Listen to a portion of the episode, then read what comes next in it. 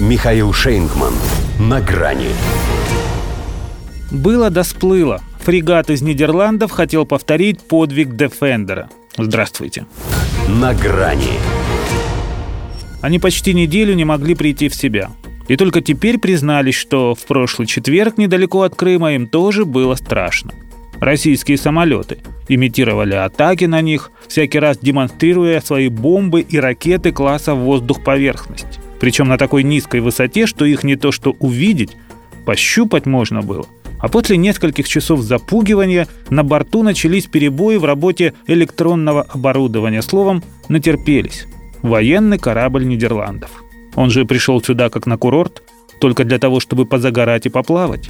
А ему тут боевые условия, приближенные к реальности. Нечестно. Или, как они это называют, когда хотят оправдать трусливое бегство, непрофессионально. Именно так теперь Минобороны Нидерландов и говорит. Добавляя при этом, что еще это было опасно и с нарушением их морского права на тот самый пресловутый мирный проход.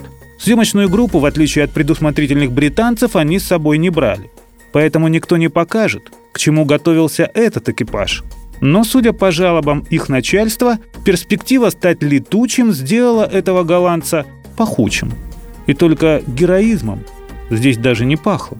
Фрегат «Эвертсон» изначально работал в дуэте с эсминцем «Дефендер», как они это называют в рамках миссии НАТО по патрулированию Черного моря.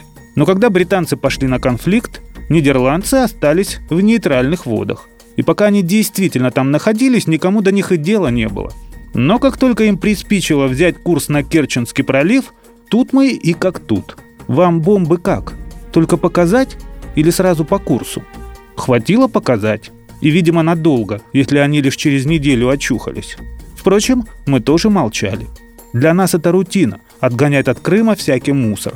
Думали, было да сплыло. Что ж рассказывать с какой скоростью? Но коль они сами захотели об этом поговорить, то и в нашем Минобороны раскрыли детали. Заметили изменения маршрута, подлетели и поправили. Для их же пользы. В строгом соответствии с мировыми стандартами. Все равно обиделись. Теперь понятно, почему их премьер Марк Рютте раньше прибалтов в штыки принял идею Ангелы Меркель о саммите ЕС-Россия. Это не значит, что, как Борис Джонсон, сам послал их на смерть не дрожащей рукой – но о том, что она кружилась над ними, он явно узнал не последним. Жаль, не нашлась еще в стране тюльпанов та автобусная остановка, на которой можно было бы забыть папку с досье на рейд Эвертсона. Однако и так ясно, что это была спланированная двухходовочка. Defender тестирует нашу реакцию с одной стороны, голландцы собирались пойти другим путем. Но тут примчались санитары и зафиксировали их. Теперь их оборонное министерство требует от нас объяснений, мол, по что мирных военных моряков напугали? Можем и объяснить, коль сразу не поняли. Видите ли, голландцы, то, что хорошо для вашего сыра, не рекомендуется делать на ваших кораблях. Поэтому в следующий раз подумайте, нужны ли вам дырки. Свидания. На грани с Михаилом Шейнгманом.